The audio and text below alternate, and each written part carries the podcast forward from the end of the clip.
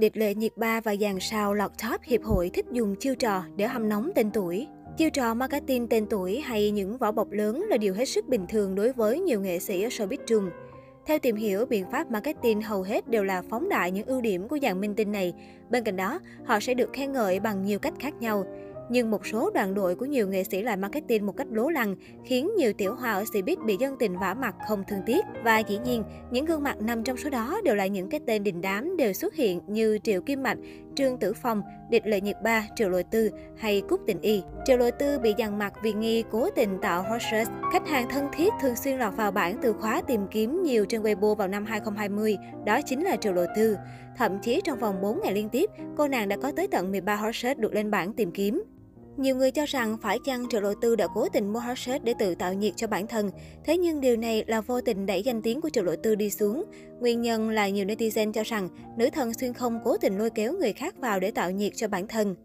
Theo tìm hiểu, bài viết này có nội dung được cho là Triệu Lộ Tư đang tỏ tình với Tiêu Chiến.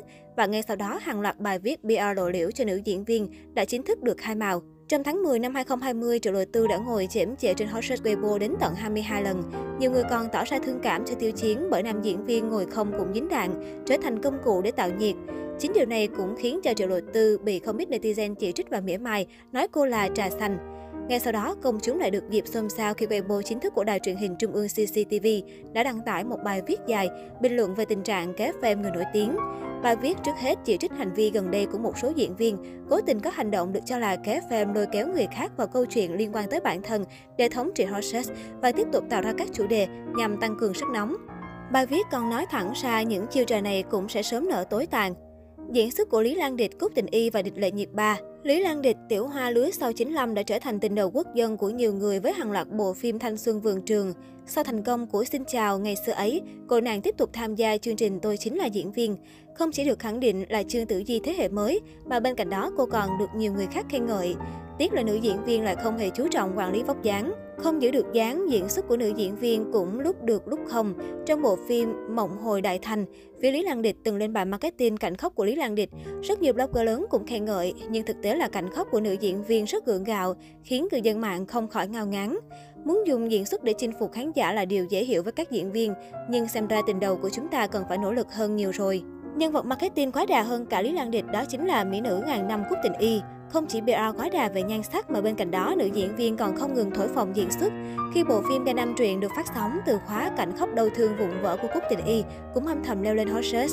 Vừa nhìn đã biết đây là bài khen diễn xuất, nhưng lại không hề phù hợp khi người được khen là Cúc Tình Y.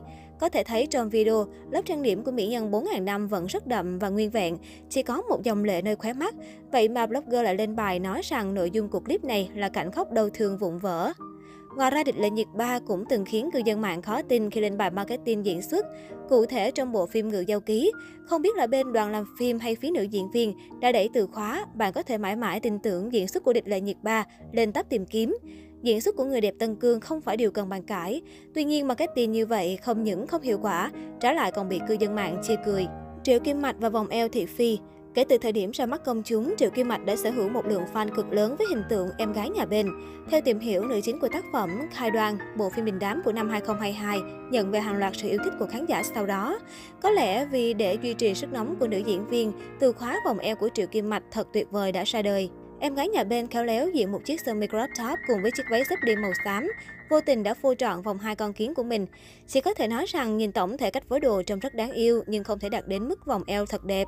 Cộng thêm lúc đó lại là thời điểm xảy ra tai nạn đau thương trên máy bay, việc Triệu Kim Mạch marketing vóc dáng khiến không ít cư dân mạng phản cảm.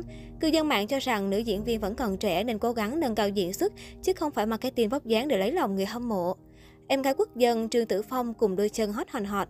Trương Tử Phong nhờ kỹ năng diễn xuất và tính cách hiền lành nên đã có được thiện cảm của rất nhiều người qua đường, có thể coi như thuộc dàn diễn viên hàng đầu trong lứa sau 2000. Nhưng từ khi lộ ra tin tức yêu đương với Yên Hữu Gia, danh tiếng của cô ngày càng xa xúc. Khi duyên qua đường đang đi xuống, từ khóa chân Trương Tử Phong tuyệt đỉnh bỗng nổi lên, một lần nữa trở thành tâm điểm chú ý của cư dân mạng. Dường như đoàn đội muốn thay đổi cục diện, nhưng chân của em gái so với các nữ minh tinh khác thì không có gì nổi bật. Có cư dân mạng còn tìm được ảnh chung khung hình của Trương Tử Phong và Quang Hiểu Đồng, nữ diễn viên hoàn toàn lép vế.